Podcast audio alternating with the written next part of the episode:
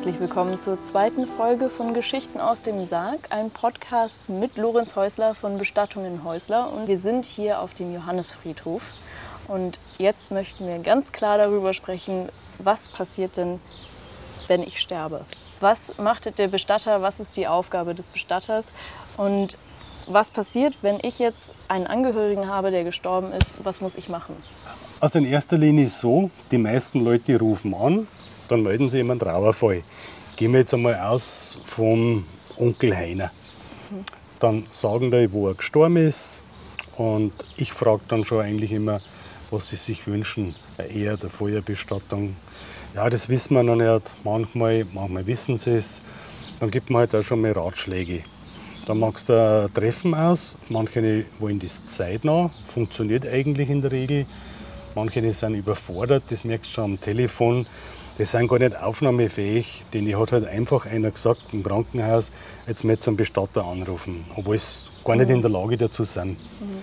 Gut, dann macht man das Gespräch und dann sagt man die Leute, was es gibt. Auch gleich die Hinweise, dass man sich am Sarg in verschiedener Form verabschieden kann. Ich muss jetzt eine große Trauerfeier machen vor einer Stunde. Ich kann mich ja im kleinen Kreise zehn Minuten am Abend persönlich verabschieden. Oder wenn es eine Feuerbestattung wird, kommt der Sarg ja direkt ins Krematorium. Dann gibt es äh, Verabschiedung mit dem Sarg gar nicht. Und das sagt man ihnen. Dann sagen die, ja, wir haben es noch gar nicht überlegt. Dann sage ich halt immer, ja, dass sie schon mal gehört haben, mhm. was man machen kann. Dann haben sie heute Abend dann Zeit, dass sie sich zusammensetzen mit ihren Angehörigen. Dann redet sie darüber mhm. und gibt mir halt Tipps, was man tun kann. Ja, und dann sagt man, was man für Unterlagen braucht. Ist eigentlich immer einfach. Eine Heiratsurkunde, viele sind verheiratet. Sterbeurkunde, wenn schon der Partner verstorben ist. Einen Ausweis braucht man, wenn er woanders stirbt. Wenn er gestorben ist, in der Stadt, wo er gewohnt hat, braucht man einen Ausweis auch nicht. Dann der Hinweis mit Kleider. Das überrascht manchmal die Leute. Mhm. Ja, darf man das nehmen? Da haben sie scheinbar in der Vergangenheit immer wieder andere Geschichten gehört. Mhm. Ja, Kleider darfst du nehmen, auch im Krematorium. Sollen halt mehr oder weniger natürliche Stoffe sein, wenig Leder. Mhm. Leder ist gegerbt, ist vergiftet und da bei der Verbrennung werden der Schadstoffe freigesetzt. Das ist eigentlich der Hintergrund. Mhm. Aber du kannst ein Dirndl anziehen, jede Hose, jede, jeden Rock, jede Bluse. Also sagt mir eine Kleider. Ich sage immer, nehmt was, was sie sich wohlgefühlt haben. Mhm. Dann kommt schon manchmal im Telefon ein Lacher. Ja. Aber das können wir nicht machen. Ja, ja dann geht es weiter und dann sagt man, warum? Weil du musst ja irgendwie das Gespräch ja. führen. Ja. ja, der hat den ganzen Tag seinen Blaumann angehabt und sein Papa war immer Dress. und dann ja. habe ich gesagt, ja, warum nicht? Wenn er sich da wohlgefühlt hat, mhm. dann legen wir ihn doch so näher, er liegt ja doch jetzt dann länger. Mhm. Dann soll er sich doch wohlfühlen. Mhm. Und da gibt es eigentlich nichts, was nicht passend wäre. Früher, es war klassisch, ja, das Kleid, äh, manchmal war es ja so, der Brautanzug oder das Brautkleid, nur die Leute sind meistens rausgewachsen. Mhm. Also habe ich oft schon mal gehabt, dass darauf bestanden haben, weil die Oma das vor 50 Jahren schon gesagt hat. Mhm. Da musst du das halt entweder offen lassen für die Knöpfe mhm. oder hinten die Naht ein bisschen öffnen, dann geht es schon irgendwie. Ganz kurz, weil Sie gesagt haben, Leder nicht so gut. Ähm, bedeutet Schuhe, sind die barfuß dann einfach? Ich sage zu den Leuten immer, äh, ins Bett gehst ja nicht mit Schuhe. Mhm. Früher war das so mit den Schuhen, aber die sind beerdigt worden. Selbst dann geht das ein ins Grundwasser, wobei die Schuhe früher wahrscheinlich nicht so belastet waren wie jetzt. Mhm. Also im Krematorium ist es so, dass jetzt ein junger Mensch, der ist Motorrad gefahren, ja, dann hat er sein Motorrad geluft, wenn man sagt haben, das sollte man dann vielleicht vermeiden. Mhm. Ja. Bei der Kleidung ist es so, oftmals sagen sie, ja, den passt das nicht mehr, der war so krank und hat gescheit abgenommen. Größer ist kein Problem, weil das kannst du wirklich sanft einschlagen. Mhm. Umgekehrt ist es schlimmer, wenn es Kleider bringen, die aber gar nicht passen. Mhm. Da hast du dann schon mal ein bisschen äh, Plage und es ist ein bisschen verzwickt, wenn man die dann anziehen muss. Mhm. Ja. ja gut, dann sagt man das mit den Kleidern. Dann kommt noch der Hinweis mit dem Foto, wenn Sie eine Traueranzeige möchten zum Beispiel. Ich persönlich finde das schön. Ich kenne so viele Leute und manchmal erst, wenn ich das Bild sehe, ah, ja, das war ja der Josef. Mhm. Das ist mir echt schon selber so gegangen im Geschäft. Ja. Dass ein anderer ja den Trauerfall macht. Der ist schon zwei Tage bei uns und dann schaust du mal die Unterlagen durch, dann siehst du das Foto, bin ich schon oftmals erschrocken, dass ich ihn gut kennt habe. Ja. Ja. ja, der Hinweis mit dem Foto noch. Und das sind eigentlich dann so die groben Sachen, was die wissen müssen. Manche die wollen das gar nicht, die sagen dann, ja, wir kommen einfach vorbei, dann bringen wir das nach. Mhm. Dürfen sie auch. Schöner ist, wenn sie es dabei haben, weil dann kannst du zeitnah halt was machen. Ja. Geht einige schneller. Schnell gehen muss nicht wegen mir, sondern oft wegen den Angehörigen. Mhm. Die haben ja dann manchmal, sie brauchen die Sterbeurkunde. Nur wenn wir keine Unterlagen haben, wird es schwierig. Mhm. Ja, und dann kommt das Treffen zustande. Dann begegnest du dich entweder bei uns, sehr häufig, dass die Leute zu uns kommen. Früher war es oft so, dass wir zu denen mussten, aber das hat sich irgendwie so gegeben. Wollen die das vielleicht gar nicht mehr so, ich weiß es nicht. Okay. Ja, und dann kommt dann wieder die Geschichte, die Leidensgeschichte vom Verstorbenen, sehr häufig, was er halt die letzten Jahre mitgemacht hat. Und dann fange ich meistens an, ich steuere jetzt die Fragen, was wir wissen müssen fürs Standesamt. Das sind zum Teil schon direkte und persönliche Fragen, wo es dann oft wieder Fragen gibt oder wieder Worte oder auch ein bisschen, ja, dass die Leute dann unfreundlich werden, was ich verstehen kann. Was sind das für Fragen? Das sind Pflichtfragen. Zum Beispiel, ob ein Testament da ist. Da will er nur Ja oder Nein sagen und wo es halt aufbewahrt wird, bei wem. Und auch zum Beispiel über Haus- und Grundbesitz. Und da werden dann manche nicht schon ein wenig, weil mich stört das ja gar nicht. Ich sage bloß immer, sagen Sie halt einfach Ja oder Nein, ist was da und dann gebe ich das so an. Früher war die auch noch so, da hättest du alles erfassen müssen. Ein Wald im Lorenzer Reichswald, ein Stückel. Und dann hat er da noch äh, Gartenlaube gehabt mit einem Grundstück. Und das ist ja gar nicht unsere Arbeit. Also ich beschränke das immer auf das Wesentliche, auf Ja und Nein. Ja, und dann kommen halt die Fragen nach den Verwandten, Kindern. Und da ist auch oft schon wirklich einmal ein Lachen rausgekommen. Spätestens dann bei der Traueransage, wenn du die gestaltest, dann trocknen sie immer rum. Mittlerweile hast du eine Lebenserfahrung und weißt schon, was los ist. Die hat einen unehelichen Sohn oder Tochter gehabt. Und das weiß kein Mensch. Und da kommt das heraus. Und der Deutsche ist ja pflichtbewusst. Da meint er, er muss antworten. Und dann sagen sie dann schon. Aber meistens wird darüber gelacht und ist ganz lustig. Wenn Leute zum Beispiel geschieden waren, das kommt ja auch dann, wann die Scheidung war, da führen sie sich auf. Boah, mit dem wollen wir nichts zum da haben. Die hat Mutter vor 30 Jahren so schäbig behandelt, wir haben da keinen Kontakt. Hilft aber trotzdem nichts. Du musst das nachweisen, ob es ledig, verheiratet, geschieden oder halt was, was immer. Ja, da kommen dann auch dann manchmal Geschichten noch zutage, die hört man sich halt dann an. Manchmal ist ganz interessant. Gut, dann haben die Pflichtangaben gemacht worden und dann kommt es zu der Grabstätte und zur eigentlichen Trauerfeier, ob es eine Erd-, Feuerbestattung und in welcher Form. Dann wird das besprochen mit einem Geistlichen, manche wollen einen Sprecher, ist ganz verschieden. Mit Corona hat sich ja viel getan und ist auch viel geblieben. Ganz viele Leute wollen sich wirklich so ganz für sich intensiv verabschieden, ohne große Trauergemeinde. Ganz häufig ist der Traueranzeige erst nachher in der Zeitung drin. Nach der Beerdigung. Ja. Mhm. Das ist auch so ein Umstand, dass das gar nicht mehr so groß gemacht wird, wie es, ich sage jetzt einmal, vor fünf Jahren oder überhaupt vor Corona war. Es hat aber schon vor Corona begonnen, dass die Leute ein bisschen einen anderen Weg gehen. So ein bisschen privater einfach halten wollen. Ja, was man auch zum Teil verstehen kann. Ja. Bei Corona, da war es ein Fall, da ist eine Frau jung gestorben, die haben wir gleich am Grab aufbauen müssen. Da durftest du dich ja nicht treffen, Abstände, Leichenhaus durftest gar nicht rein. Also war so ein schöner Tag wie jetzt, Sarg war am Friedhof. Nachher hat dann der Mann gesagt, die Frau war um die 40, dann hat er gesagt, mei, war das schön. Wir tun das, egal wann es wieder ist, nur noch so machen. Also war auch ganz interessant, was die Leute dir sagen. Und das versucht man aufzunehmen und zum Umsetzen. Äh, Da muss ich auch wieder gleich sagen, ich bin für die Leute da, nicht für den Standesbeamten oder für den Friedhofswärter. Den nehmen sie auch oft sehr wichtig. Ich bin der Friedhofswärter, ich bin der Friedhofswärter. und wenn du dann ja gleich darauf eingehst, ja, dann wird er grantig. Ja. Und das musst du da hinstellen und das musst du da machen.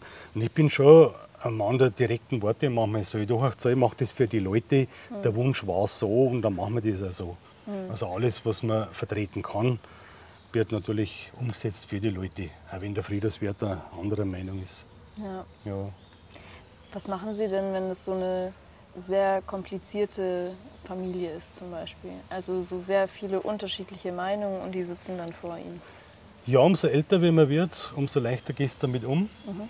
Es ist ja oft so, dass man die Leute leid tun. Da sind jetzt alte Leute da, ob es ein Mann oder eine Frau ist. Und die machen die Beerdigung jetzt für einen Mann, sagen wir mal. Der ist 85 mhm. gewesen, die Mutter ist 82. Und ein Problem ist heute der Generationsumbruch. Jetzt sind die Enkel von mir erst dabei, sagen wir mal Anfang 20 oder Anfang 30. Mhm. Und die Oma hat eigentlich in der Auswahl gezeigt, was sie möchte für einen Opa.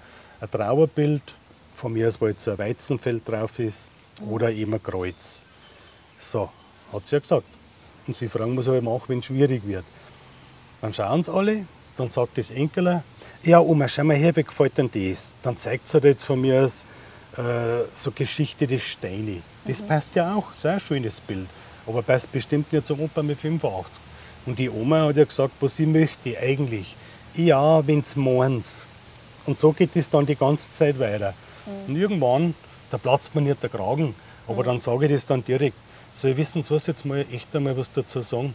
Ihre Oma hat doch vorhin schon ganz klar gesagt, was sie möchte. Mhm. Und andauernd wird sie jetzt bearbeitet hier.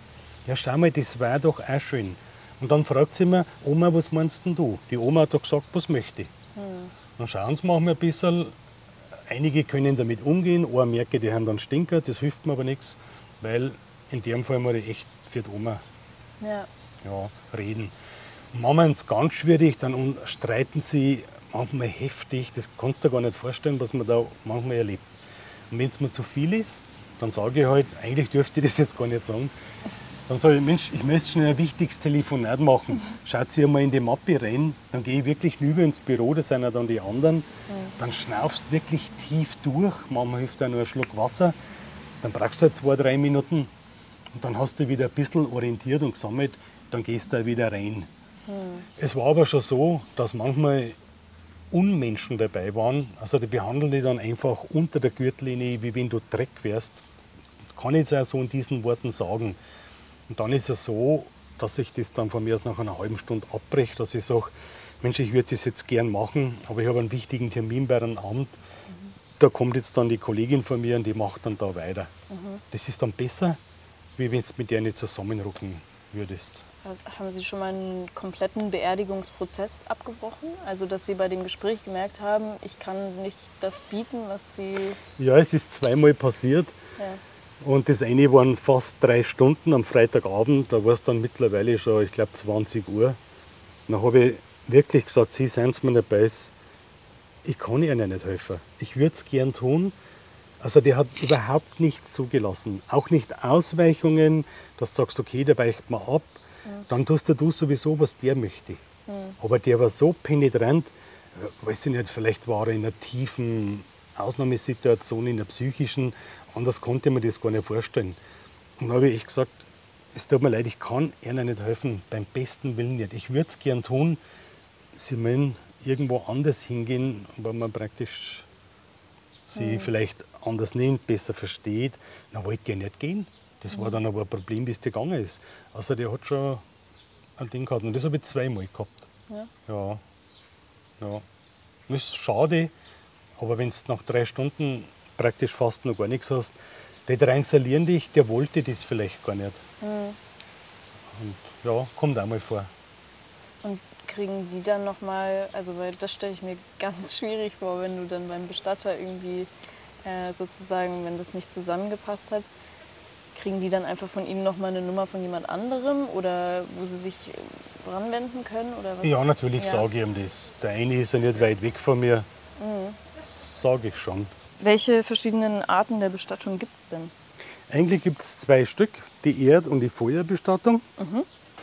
Mittlerweile ist die Feuerbestattung, kann man schon sagen, 70 Prozent in unseren Regionen. Was meinen Sie mit unserer Region? Deutschland oder meinen Sie jetzt? Nein, ich meine jetzt hier das Mittelfranken, Oberpfalz und angrenzend Oberbayern. Da sind wir so im Wesentlichen überwiegend tätig. Äh, ganz interessant, am Chiemsee unten, da haben sie fast über 90 Prozent Feuerbestattungen. Und das schon vor zehn Jahren. Das hat mich auch schon immer verwundert. Ja, also Erd- und Feuerbestattung gibt es. Und die Urnenbestattungen, das hat sich natürlich total gewandelt. Früher war das klassisch am Friedhof, Erdgrab oder in der Wand. Heute gibt es ja Friedwälder, Naturwälder, Baumbestattungen. Äh, wir bieten es jetzt sogar an unter den Rebstöcken an einem Weinberg. Ist aber eine wunderbare Geschichte, wenn du sagst, den ganzen Tag fast die Sonne, unten läuft das Wasser. Also das ist ein Platz, wo ich mir auch vorstellen könnte. Ja? Ja. Und in der Schweiz Almwiesenbestattungen gibt es. Also da gibt es unzählige Möglichkeiten im Anschluss an der Feuerbestattung, wo man die Urne bestattet. Ja. Es ist da wichtig, dass man sich selbst, also dass ich mir jetzt schon Gedanken darüber machen sollte, wo genau ich denn bestattet werden möchte. Ich sage mal so, das habe ich am Anfang schon mal gesagt, ich würde mir keine Gedanken machen, weil irgendwann kommt der Tag und dann ist gut. Man kann einmal darüber geredet haben, das haben wir schon oft gehabt, auch wenn junge Leute zum Beispiel verunglücken, wo dann die Eltern sagen oder Geschwister, Mensch, ich traue mir das jetzt gar nicht sagen, der Benny hat das immer wieder mal gesagt, der möchte verbrannt werden und dann unter einem Baum. Also da hat keiner an Sterben gedacht und dann ist das gefallen gewesen einmal der Satz und die Leute haben Bescheid gewusst. Also man kann vielleicht einmal im näheren Familienkreis sagen, du, wenn es bei mir mal so weit ist, ich hätte gerne eine Erdbestattung, ich möchte im Grab von der Oma drin sein oder ich möchte, ja, je nachdem, was man halt für einen Wunsch hat. Und tiefer würde ich nicht eingehen. Okay. Also wirklich für die Angehörigen selber, dass die sich das dann auch so ein bisschen aussuchen können, was das Beste für sie auch irgendwo ist, um die Trauer zu bewältigen oder diese, diesen Schritt zu gehen. Ja, das haben wir ja öfters. Weil dann die Eltern zum Beispiel, wenn jetzt ein junger Mensch stirbt, dann sagen die schon, Mensch, wir wissen gar nicht, was wir machen sollen. Wollte verbrennt werden, wobei ich das Wort verbrennen gar nicht mag. Ich rede immer von einer Einäscherung. Auch Wenn die Leute da sind, ich nehme das Wort verbrennen nie.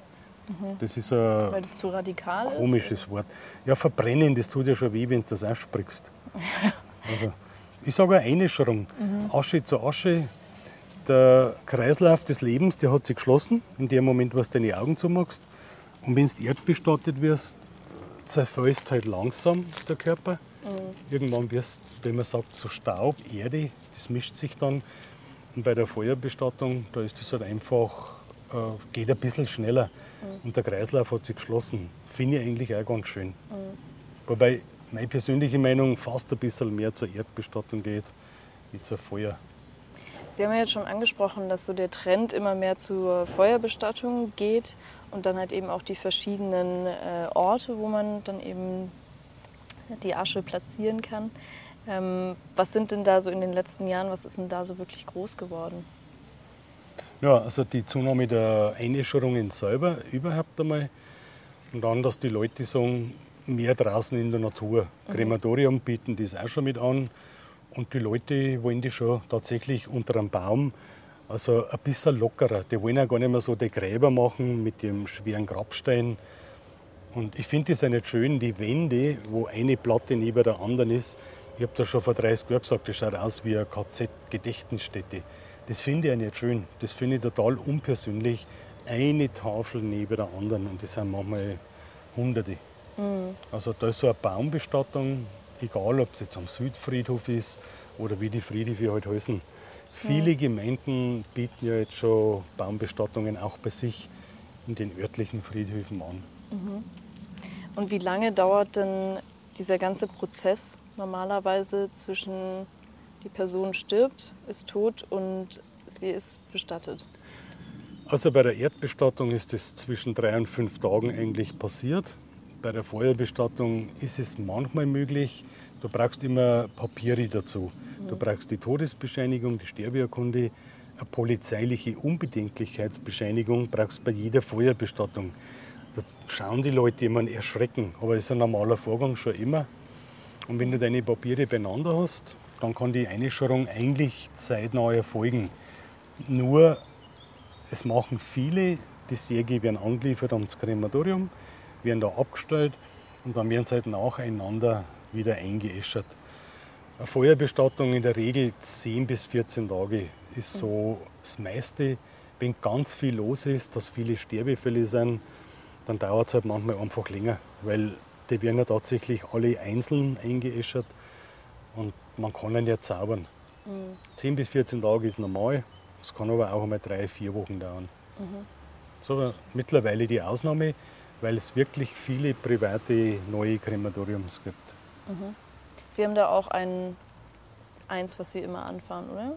oder grundsätzlich, also grundsätzlich frage ich die Leute immer, mhm. in unserem Großraum hier, Regensburg-Nürnberg, das habe ich so als Erfahrung gehabt, dass die Leute gesagt haben, ah, fahren wir nach Nürnberg.